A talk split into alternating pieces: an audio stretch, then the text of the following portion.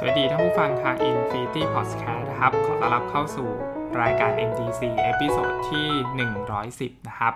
ภาพยนตร์ที่ฟอร์จะหยิบมารีวิวในเอพิโซดนี้นะฮะเรื่องแรกคือภาพยนตร์เรื่อง American Murder: The Family Next Door นะครับก็เป็นภาพยนตร์ด็อกิเมนทารีนะครับที่ฉายอยู่ใน Netflix นะครับ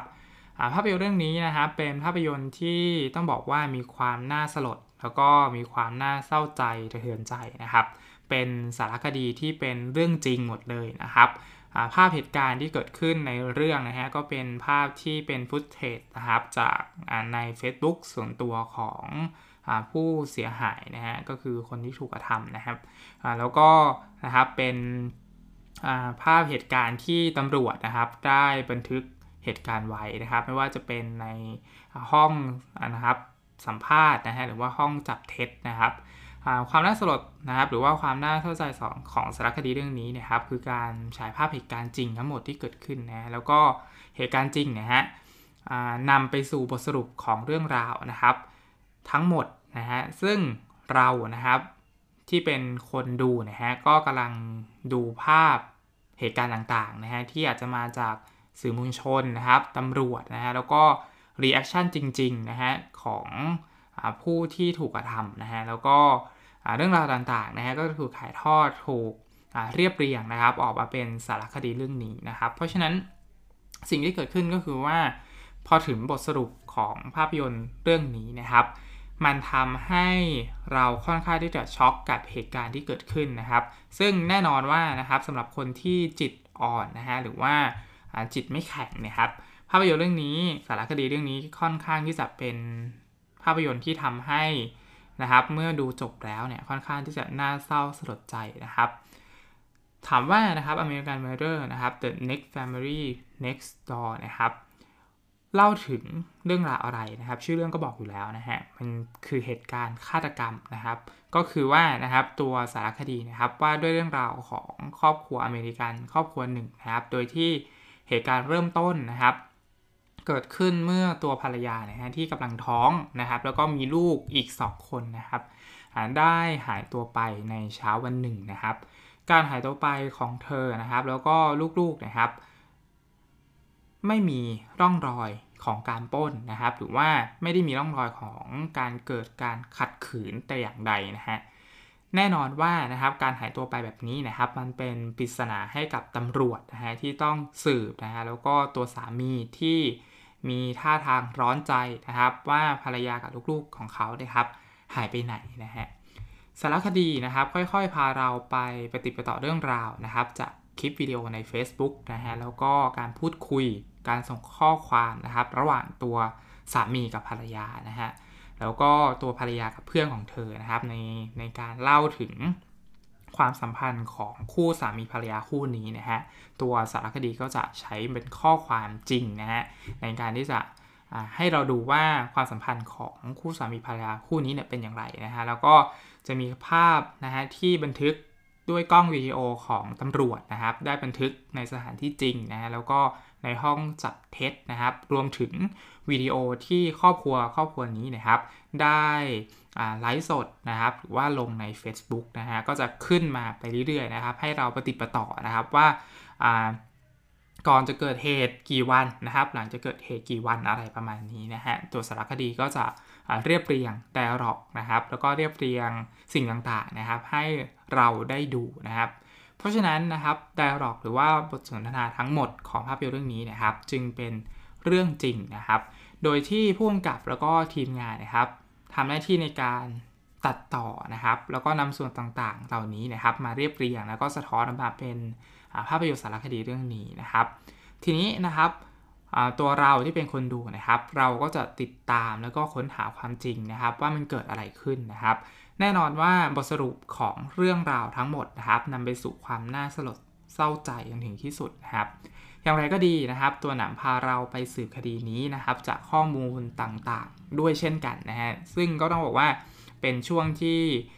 น่ารุ้นนะครับแล้วก็น่าติดตามมากๆนะฮะคือเราเปรียบเสมือนคนที่กำลังตามสืบคดีอยู่นะฮะคือตัวสารคดีค่อนข้างที่จะเอาเหตุการณ์ต่างๆมาเรียบเรียงนะฮะแล้วก็เราก็ทำหน้าที่ในการสืบคดี นี้ไปด้วยนะครับสิ่งที่น่าสนใจในสารคดีเรื่องนี้นะครับคือการหยิบสิ่งต่างๆมานำเสนอได้อย่างไหลลื่นแล้วก็กลมกลืนสุดท้ายเนี่ยมันนำไปสู่ความสะเทือนขวัญมากๆนะครับเพราะว่าการหยิบนะครับคลิปวิดีโอจากจากเรื่องจริงจากใน Facebook ที่เกิดจากการไลฟ์สดนะครับหรือว่าคลิปคลิปที่ผู้เสียหายได้อัดไว้นะครับมันทำให้เรื่องราวทั้งหมดนะครับสะท้อนออกมาว่าแท้จริงแล้วนะครับสิ่งต่างๆที่มันอยู่ในแพลตฟอร์มต่างๆเนี่ยครับมันค่อนข้างที่จะเป็นเรื่องราวที่อาจจะไม่ใช่เป็นส่วนจริงทั้งหมดในชีวิตนะครับเพราะว่าสุดท้ายแล้วเนี่ยครับการไลฟ์สดการลงคลิปความรักระหว่างครอบครัวนะครับมันอาจจะเป็นเพียงแค่ฉากบังหน้านะครับหรือว่าเป็นแค่ความสวยงามของครอบครัวอเมริกันอะไรประมาณนี้นะฮะแน่นอนว่านะครับสิ่งต่างๆเหล่านี้มันยิ่งตอกย้ำว่าโลกโซเชียลของเราเนี่ยครับมันเป็นแค่เพียงโลกเสมือนเท่านั้นนะครับเพราะว่าตัวตนของคนที่อยู่ในโลกเสมือนนี้นะครับเราแทบจะไม่รู้เลยว่าแท้จริงแล้วเขาอาจจะเป็นปีศาจร้ายก็ได้นะฮะซึ่งสารคดีเรื่องนี้ให้ข้อคิดสิ่งต่างๆเหล่านั้นนะครับเพราะฉะนั้นตอนที่ดูจบมันก็ค่อนข้างที่จะน่าเศร้าใจอยู่พอสมควรนะฮะจุดนี้นะครับคือสิ่งที่สารคดีนะครับหยิบนำมานำเสนอนะครับให้เราเห็นอย่างชัดเจนนะครับว่าสิ่งต่างๆที่มันอยู่หลังกล้องเนี่ยนะครับมันอาจจะเป็นอีกคนละเรื่องเลยนะครับกับสิ่งต่างๆที่มันอยู่หน้ากล้องที่ที่เราได้เห็นกันนะฮะแล้วก็สุดท้ายเนี่ยครับมันก็นำพามาซึ่งเรื่องราวที่น่าตกตะลึงนะครับในโลกจริงนะฮะซึ่งไม่ใช่โลกเสมือนใน Facebook หรือว่าในคลิปวิดีโอนะครับอะไรประมาณนี้นะฮะเพราะฉะนั้นสารคดีเรื่องนี้ค่อนข้างเป็นสารคดีที่หดหู่พอสมควรนะครับสำหรับใครที่จิตอ่อนนะฟองก็ไม่แนะนำนะฮะแต่ว่าสำหรับใครที่นะครับจิตแข็งนะก็อาจจะรับชมภาพยนตร์เรื่องนี้ได้นะครับก็ลองดูแล้วกันนะฮะอยู่ใน Netflix นะครับสำหรับภาพยนตร์เรื่องนี้นะครับสารคดีเรื่องนี้นะฮะอันนี้คือเรื่องแรกที่นำมาแนะนำกันใน เอ็ม ดี ซี Episode นี้ครับ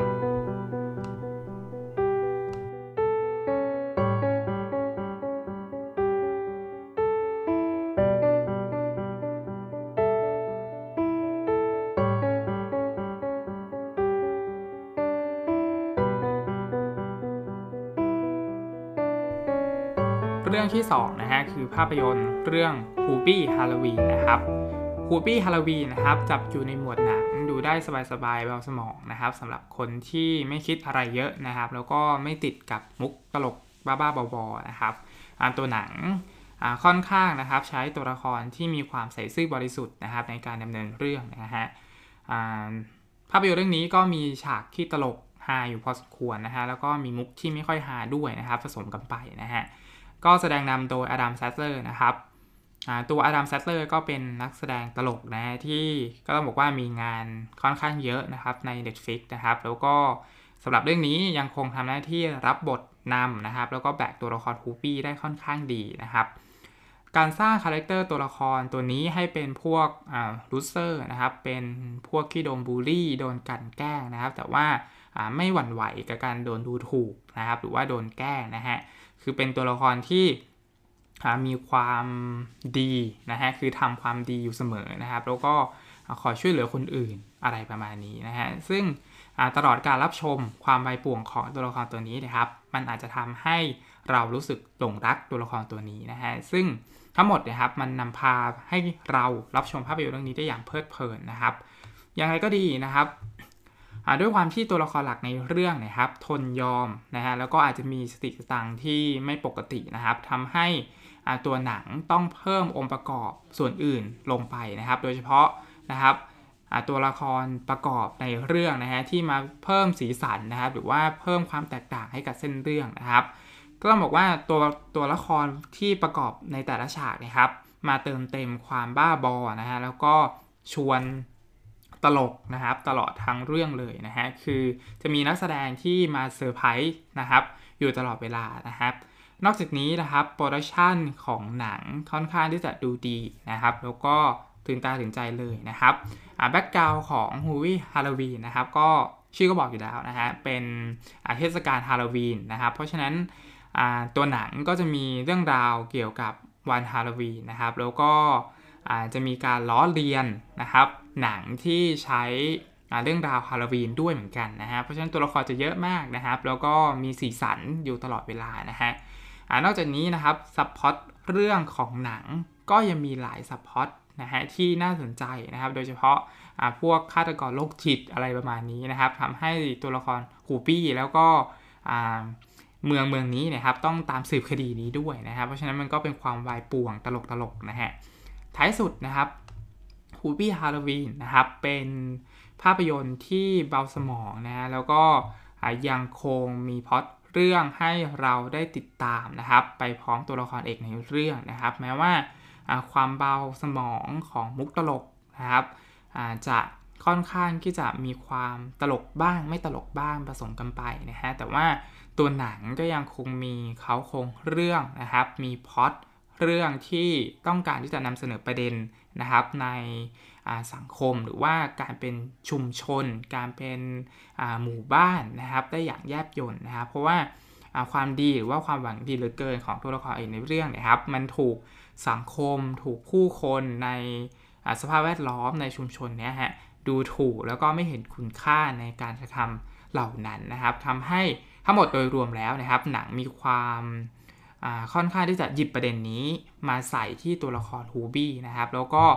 ขี้คายประเด็นนี้สรุปจบประเด็นนี้นะครับทำให้ตัวละครฮูบี้นะครับค่อนข้างเป็นตัวละครที่สุดท้ายแล้วเนี่ยเราก็เกลียดไม่ลงนะครับเราก็รู้สึกดีกับตัวละครตัวนี้นะครับอันนี้คือภาพยนตร์เรื่องที่สองนะฮะที่หยิบมารีวิวนะครับในรายการ เอ็ม ดี ซี Episode นี้ครับ